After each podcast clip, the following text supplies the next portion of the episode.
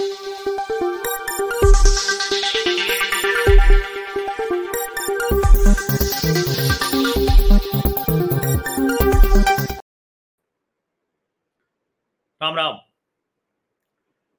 मध्य प्रदेश, छत्तीसगढ़, राजस्थान, तेलंगाना, मिजोरम, क्या हो रहा है? चुनाव तो धीरे धीरे नज़दीक पहुँच आ रहा है। तो अलग अलग जो मीडिया हाउसेज हैं, वो अपनी सर्वे रिपोर्ट करते हैं, वो पोल कराते हैं ओपिनियन पोल्स आते हैं, वो सब उस पर हम बात करते हैं। इंडिया टीवी सीएनएक्स ने किया, वो भी हमने बात की, और भी जो सर्वे आए। अभी दैनिक भास्कर जो अखबार है, जो मध्य प्रदेश का बड़ा अखबार है, छत्तीसगढ़ में भी, उसने एक रिपोर्ट जारी की है। मध्य प्रदेश और छत्तीसगढ़ पर ये जो भास्कर की रिपोर्ट है, अगर उसको आप देखें तो वो सच के करीब दिखने लगती है। और क्यों जो ओपिनियन पोल वाले हैं सर्वे वाले लोग हैं, क्यों वो अच्छे से नहीं समझ पा रहे हैं, ये भी समझ में आ जाता है, बड़ी आसानी से। अब उस रिपोर्ट को अगर आपने पढ़ा है तो बहुत अच्छा है, नहीं पढ़ा है तो आपके ध्यान में रहे, इसके लिए मैं आपसे बात कर रहा हूँ। और उसको जब आप देखेंगे ना तो लगभग समझ में आ जाएगा कि मामला क्या है। हालाँकि मेरा ये मानना है, मैं बार बार कह रहा हूँ कि मध्य प्रदेश और राजस्थान में भारतीय जनता पार्टी अच्छे से जीत रही है। छत्तीसगढ़ में बहुत पिछड़ी हुई है। मैं बार बार ये भी कहता हूँ कि इस वजह से नहीं है कि कोई बहुत कांग्रेस पार्टी वो बड़ी मज़बूत है। दरअसल भारतीय जनता पार्टी वहाँ लड़ाई ही नहीं रख पाई, लड़ाई चला ही नहीं पाई वो। ये मैं आपको बार बार कहता हूँ। अब जरा ये जो मध्य प्रदेश और छत्तीसगढ़ का है, राजस्थान का मुझे नहीं दिखा। मध्य प्रदेश और छत्तीसगढ़ का ये जो आंकड़ा है, जरा इसकी बात कर लेते हैं। और पहले छत्तीसगढ़। पहले छत्तीसगढ़ की बात करते हैं। ये छत्तीसगढ़ का अच्छा उसने चूँकि जो राज्य में जो संभाग होते हैं, उसके लिहाज से उसने किया है। तो वो बड़ा अच्छा है। मुझे इस तरह की एक रिपोर्ट, मुझे लगा कि किसी को ये रिपोर्ट करनी चाहिए। मुझे दिखी नहीं, लेकिन ये भास्कर ने किया, दैनिक भास्कर ने तो मुझे लगा आपको, आप लोगों के साथ इसको मैं साझा करूँ। अब देखिए, बड़ी अच्छी रिपोर्ट है ये। ये छत्तीसगढ़ की है। तो प्रदेश के पाँच संभागों में कहा कौन सी पार्टी आ गई हालाँकि ये देखने के बाद या ये पढ़ने के बाद संभवतः कांग्रेस पार्टी का तनाव बढ़ा होगा। और भारतीय जनता पार्टी बिना कुछ किए इतना बेहतर कर रही है तो गजब है। हालाँकि कई लोग कह रहे हैं कि पिछले साल जैसा मसला नहीं है। ये कोई आ, मतलब सत्तर तीस का मुकाबला नहीं है साठ चालीस का मुकाबला है। हो सकता है जाते जाते पचपन पैंतालीस हो जाए। लेकिन मेरा ये मानना है अभी भी कि छत्तीसगढ़ में भारतीय जनता पार्टी सरकार बनाने तक नहीं बढ़ी। उसके पीछे वजह वही कि वो समय से लड़ने के लिए निकली ही नहीं। समय से उसने जो आ, सीटों पर लड़ना नेता को लड़ना भूपेश बघेल को घेरना वो सब किया नहीं। अब जरा देखिए, ये जो ये सर्वे रिपोर्ट है, इसमें ये रायपुर संभाग के लिहाज से दिया है, इसलिए बड़ा ही अच्छी रिपोर्ट है, मुझको लगा कि ये आप लोगों को बिल्कुल जो है ये देखना चाहिए। और बड़ा मतलब एक चीज़ मैं बताऊँ कि बार बार मुझे कई लोग कह रहे हैं, और चूँकि इनफैक्ट जाना था मुझे छत्तीसगढ़ और मध्य प्रदेश, लेकिन कहीं जा नहीं पाया। ये टीवी का जो संकट है वो थोड़ा सा परेशान भी कर रहा है। क्योंकि कई बार होता है ना कि आपकी इच्छा होती है और जब तक आप ज़मीन पर नहीं जाते हैं तो बहुत सी चीज़ें छूटी रहती है। ठीक है, मैं होके आया मध्य प्रदेश, राजस्थान तो लेकिन फिर भी। ये बीच में मैंने आपको अपने जो व्हाट्सएप पर मेरा चैनल है ना तो उसको फॉलो कर लेंगे तो वहाँ सारी जो रिपोर्ट्स हैं, वो सब मैं वहाँ डाल देता हूँ। तो वो आपको मिल जाएगी। उस पर जाएँगे तो आपको वो हर्षवर्धन त्रिपाठी के नाम से। और सब्सक्राइब तो आपने अब तक कर ही लिया होगा। सब्सक्राइब नहीं किया है तो सब्सक्राइब कर लीजिए हमारे सामाजिक परिवार के स्थायी सदस्य बनने के लिए।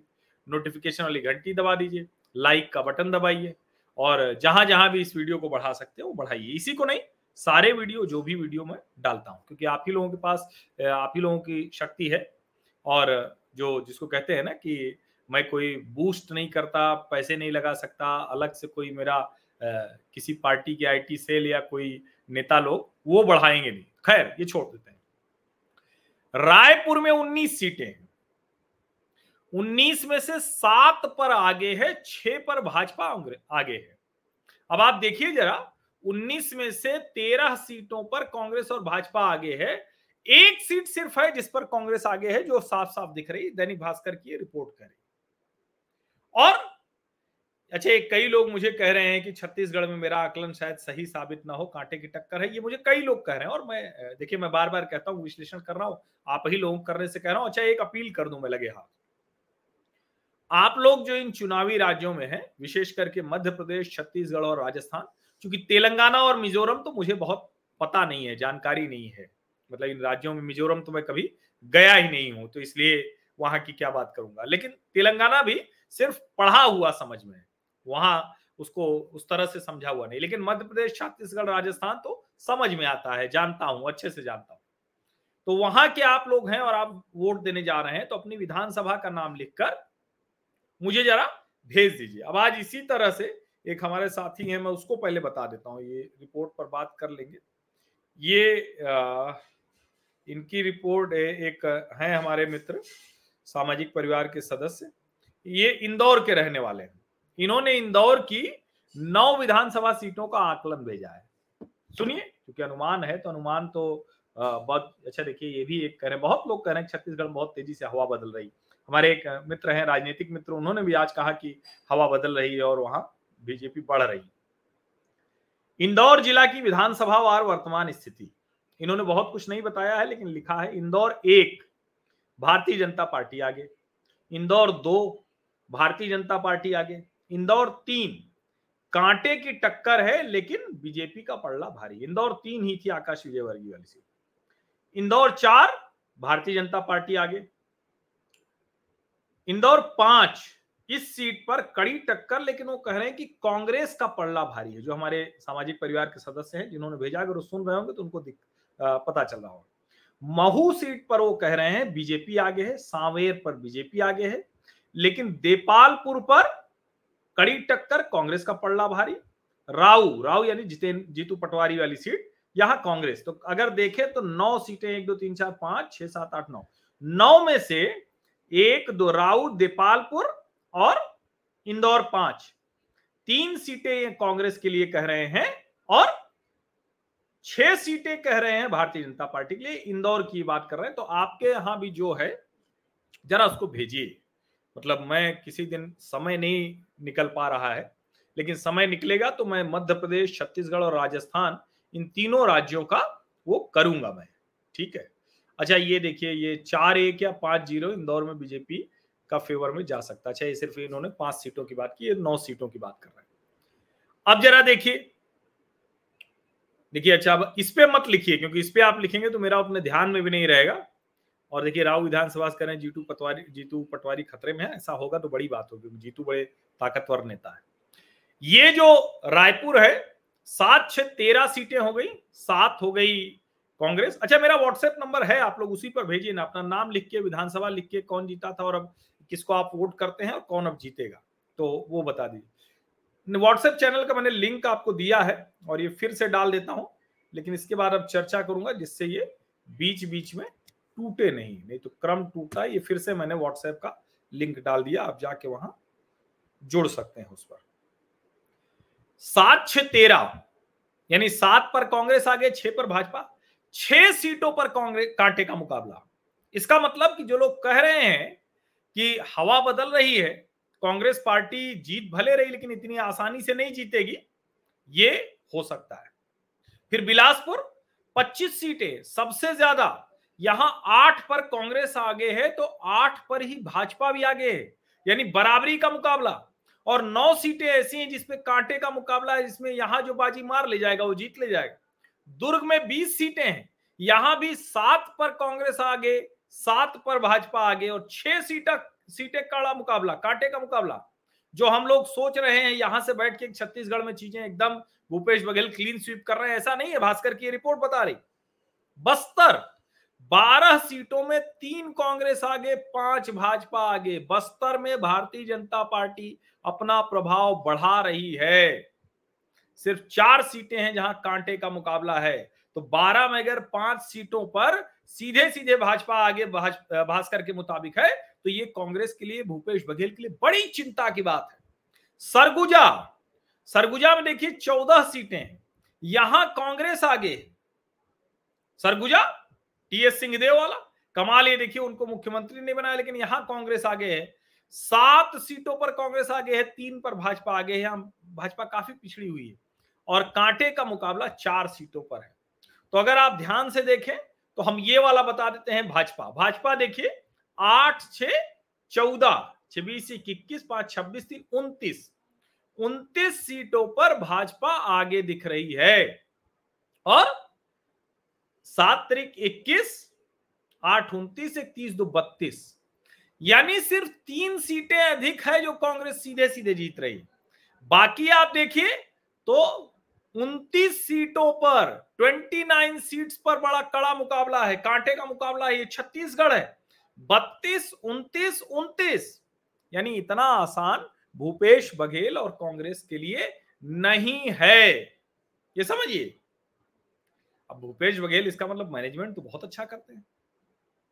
जैसा उन्होंने बना लिया है माहौल, हम सबको भी लगता है। और मैं फिर से कह रहा हूँ, क्योंकि छत्तीसगढ़ में नहीं जा पाया हूँ मध्य प्रदेश राजस्थान मेरा जाना हुआ और मध्य प्रदेश में जाने की वजह से कह रहा हूँ कि यकीन मानिए, बहुत आसानी से भारतीय जनता पार्टी वहाँ जीतेगी। ये मेरा अपना अनुमान है। लेकिन क्या कह रहा है भास्कर का ये जो ग्राउंड रिपोर्ट है 230 सीटों का पूरा उन्होंने मैदानी हाल बताया है। देखिए जरा, देख लेते हैं। इसको थोड़ा बड़ा करते हैं, जिससे कि आपको ये साफ़ साफ़ दिखे। वैसे दिख तो रहा ही होगा साफ़ साफ़ लेकिन फिर भी इसको थोड़ा बड़ा कर देते हैं। यहाँ से, ठीक है? ये 230 सीटों का हाल ये बता रहे हैं। इंदौर में सैतीस सीटें कुल। कुल पूरे इंदौर का बता रहे हैं वो। संभाग के लिहाज से अभी तक जो आ रही थी वैसे आ रही यहाँ देखिए, जहाँ भाजपा को कम चुनौती 12 सीटें, जहाँ कांग्रेस को कम चुनौती 18 सीटें, सात जहाँ चुनौती बराबर है। यानी 20 30 सीटों पर भाजपा कांग्रेस अपना अपना हिस्सा ले ले रहे हैं, लेकिन 18 कांग्रेस ले जा रही इंदौर संभाग में। इसका मतलब कि ये इंदौर की नौ सीटों के अलावा जो सीटें हैं, वहाँ भाजपा के लिए आसानी नहीं है। सात सीटों पर जहाँ लड़ाई एक दूसरे से भोपाल 25 में से 12 सीटें भाजपा जीत जाएगी। छह सीटें कांग्रेस और सात पर बराबर की चुनौती है। उज्जैन 29 में से 18 भाजपा जीत रही है। छह कांग्रेस, पाँच पर कांटे की लड़ाई। नर्मदापुरम में 11 सीटें हैं, पाँच, चार। यहाँ बराबर का मामला है, दो सीटें हैं जो कट टू कट है। तो अगर कांग्रेस के पक्ष में चली जाए दोनों, तब तो भाजपा से आगे निकलेगी और ना वो पिछड़ गई। जबलपुर जरा आप देखिए, जबलपुर यही वो जगह है जहाँ भूपेंद्र यादव के साथ एक तरह से कहें कि बहुत दुर्व्यवहार किया गया था, अपमानजनक व्यवहार हुआ था उनके जो पीएसओ थे, उनको रिवॉल्वर निकालने की ज़रूरत आन पड़ी थी, वो गिर गए थे। बहुत असंतोष है। उस जबलपुर में अड़तीस सीटें हैं। अड़तीस में से चौदह सीटें हैं जहाँ भाजपा जीत सकती है, लेकिन 21 सीटों पर कांग्रेस पार्टी जीत रही है। अगर जहाँ चुनौती बराबर है, उसको भी जोड़ लें तो भी भारतीय जनता पार्टी पीछे दिख रही है। सागर 26 में से 13 भाजपा, सात कांग्रेस। सागर बल्कि ज़्यादा अच्छा हो गया है, छह अब कुल मिला के महाकौशल में जो जो चुनौती है, वो चुनौती भारतीय जनता पार्टी के लिए बनी है। ग्वालियर, यहाँ भी चुनौती बनी हुई है। देखिए, कांग्रेस को 11 भाजपा को सात और तीन सीटों पर बराबर। यानी ज्योतिरादित्य सिंधिया ने मेहनत तो की है, लेकिन फिर भी अभी संकट है। चंबल, ग्वालियर दोनों मिला ले तो देखिए, चौंतीस सीटें तो यहाँ चौंतीस में से दस ही पर भाजपा जीतती दिख रही है, अट्ठारह पर कांग्रेस और छह सीटें हैं जहाँ बराबर का मुकाबला रीवा बाईस सीटें दस सीटें भाजपा नौ सीटें कांग्रेस। यानी यहाँ भी बराबर का मुकाबला है। तीन सीट है जहाँ चुनौती बराबर है। शहडोल आठ में से तीन भाजपा एक कांग्रेस और चार पे चुनौती बराबर है। यहाँ भाजपा आगे है लेकिन देखिए क्या होता है। अब सवाल यह है कि अगर मजबूती के लिहाज से देखें तो क्या है? उज्जैन भाजपा का बहुत अच्छा है। आ, सागर भाजपा का बहुत अच्छा है। लेकिन अगर कांग्रेस के लिहाज से देखें तो इंदौर अच्छा है, जबलपुर अच्छा है, ग्वालियर अच्छा है, चंबल अच्छा है। अब लेकिन जब ओवरऑल सीटों को हम जोड़ते हैं तो 230 में से सत्तानवे भाजपा जीतती दिख रही है, नब्बे कांग्रेस जीतती दिख रही है और तिरालीस सीटें जहाँ मुकाबला कड़ा है। अब तिरालीस में किसकी तरफ़ बैलेंस जाएगा, वही जादुई आंकड़े की तरफ़ पहुंचेगा 115 की तरफ़ हालाँकि मैं ये कह चुका हूँ और फिर से कह रहा हूँ, कांग्रेस पार्टी सौ के नीचे ही रहेगी। अब नीचे देखिए क्या लिखा हुआ है। नोट, बराबर की चुनौती वाली सीटों में बसपा, आप व सपा के अलावा निर्दलीय प्रत्याशी भी शामिल हैं। इनकी वजह से कई जगह त्रिकोणीय मुकाबला है। जिसके जितने बागी, जिसका प्रभावी बागी, वो वहाँ उतना नुकसान करेगा। दूसरा, बसपा, आप और सपा। निर्दलीय तो बागी वाले होंगे, लेकिन बसपा, आप और सपा, ये तीनों ही बड़ा नुकसान कांग्रेस पार्टी का करेंगे। इसीलिए ये जो तिरालीस वाली सीटें हैं ना, ये जो सीटें आपको दिख रही हैं, ये तिरालीस सीटें वो सीटें हैं जिसमें कांग्रेस को कमज़ोरी हो जाएगी। कांग्रेस फंसती दिख रही है। ये समझिए। और मैं फिर से कह रहा हूँ, मेरा अपना अनुमान है कि भारतीय जनता पार्टी को मध्य प्रदेश और राजस्थान दोनों जगह बड़ी जीत मिलने जा रही है। दोनों जगह। छत्तीसगढ़ में अभी भी भाजपा बहुत पीछे है। हालाँकि भास्कर की जब इस रिपोर्ट को देखते हैं तो छत्तीसगढ़ में भी भारतीय जनता पार्टी के लिए बहुत कहें कि उम्मीदें दिखने लगी है। अच्छा देखिए, मैं ये बात कर रहा हूँ, इसी के बीच में हमारे मित्र सब सामाजिक परिवार के सदस्य भेजना शुरू कर चुके हैं कि राजस्थान में भारतीय जनता पार्टी एकदम 130 सीटें जीतेगी। हालाँकि 130 वाला आंकड़ा तो मुझे मध्य प्रदेश में लग रहा है। अब चलिए, देखते हैं। मध्य प्रदेश में तो 130 वाला आंकड़ा मुझे भी लगता है भारतीय जनता पार्टी के लिए। लेकिन अब देखते हैं, अब तो जो भी होगा वो आगे समझ में आएगा। ये चूँकि भास्कर ने जमीनी रिपोर्ट की है और चूँकि अखबार जो होते हैं इनकी जो रिपोर्ट आती है वो चूँकि हर जगह पे प्रत्याशी, कौन सामाजिक फैक्टर कौन सा गुस्सा वाला, गुस्सा किया तो उसके पास कितना वोट, ये सब उनको जानकारी होती है। इसलिए इनकी रिपोर्ट बड़ी महत्वपूर्ण होती है। टीवी से जो लोग एक दिन में जाके सब समझ लेते हैं या दस लोगों से बात करके अपने चैनल पे दिखा देते हैं, वो शायद उतना प्रभावी नहीं होता। और मैं बार बार कहता हूँ, जैसे देखिए, जब जब मैंने जहाँ विधानसभा वार अनुमान लगाया तो चाहे वो उत्तर प्रदेश, बिहार, गुजरात, जहाँ भी हो, मध्य प्रदेश भी हुए तो सब साफ़ साफ़ बता दिया मैंने। जहाँ जहाँ सीट वार नहीं कर पाया, वहाँ मैं फंसा, वहाँ मैं अनुमान गलत हो गया। लेकिन फिर भी बंगाल में मैंने कहा था, भारतीय जनता पार्टी सौ के ऊपर जाएगी, वो अनुमान नहीं सही हुआ। लेकिन सतहत्तर तो चली गई, तीन से सतहत्तर वो वही होता है कि सौ के ऊपर भी जा सकती थी। तो इसलिए ऐसे ही होता है। दिल्ली में मेरा अनुमान गलत हुआ, क्योंकि कांग्रेस पार्टी को एकदम से वोट नहीं मिला था। पूरी तरह से मुस्लिम वोट आम आदमी पार्टी के साथ चले गए। तो मैं कोशिश करूँगा कि एक दिन थोड़ा समय मुझे निकल पाया तो सीट वार विश्लेषण में मध्य प्रदेश, राजस्थान और छत्तीसगढ़ का करूँगा। फ़िलहाल ये जो आंकड़ा बता रहा है, ये बहुत साफ़ साफ़ बता रहा है कि जिसको हम कहते हैं ना कि जो दिख रहा है, उसमें बहुत स्पष्ट तौर पर दिख रहा है कि मध्य प्रदेश, छत्तीसगढ़ छत्तीसगढ़ में विशेष करके जितना कहा जा रहा था, इतनी आसानी से भूपेश बघेल नहीं जीता है लेकिन मेरा ये अनुमान वहाँ लगता है कि वहाँ भूपेश बघेल आसानी से जीतेंगे। लेकिन ठीक है, अभी तो समय है। उसके हिसाब से देखते हैं आप सभी का बहुत बहुत धन्यवाद इस चर्चा में शामिल होने के लिए। अब यहीं रोक देते हैं, जिससे ये बात आप जिसको आगे बढ़ाना उसको बढ़ा दीजिए। सब्सक्राइब ज़रूर कर लीजिए। अब तक सब्सक्राइब नहीं किया तो कर लीजिए। जल्दी से नोटिफिकेशन वाली घंटी भी दबा दीजिए लाइक का बटन दबाइए। साझा भी कीजिए जहाँ जहाँ संभव हो सके। जल्दी से हमारा सामाजिक परिवार पाँच लाख का हो जाए तो फिर दस लाख की यात्रा हम शुरू करें। बहुत बहुत धन्यवाद।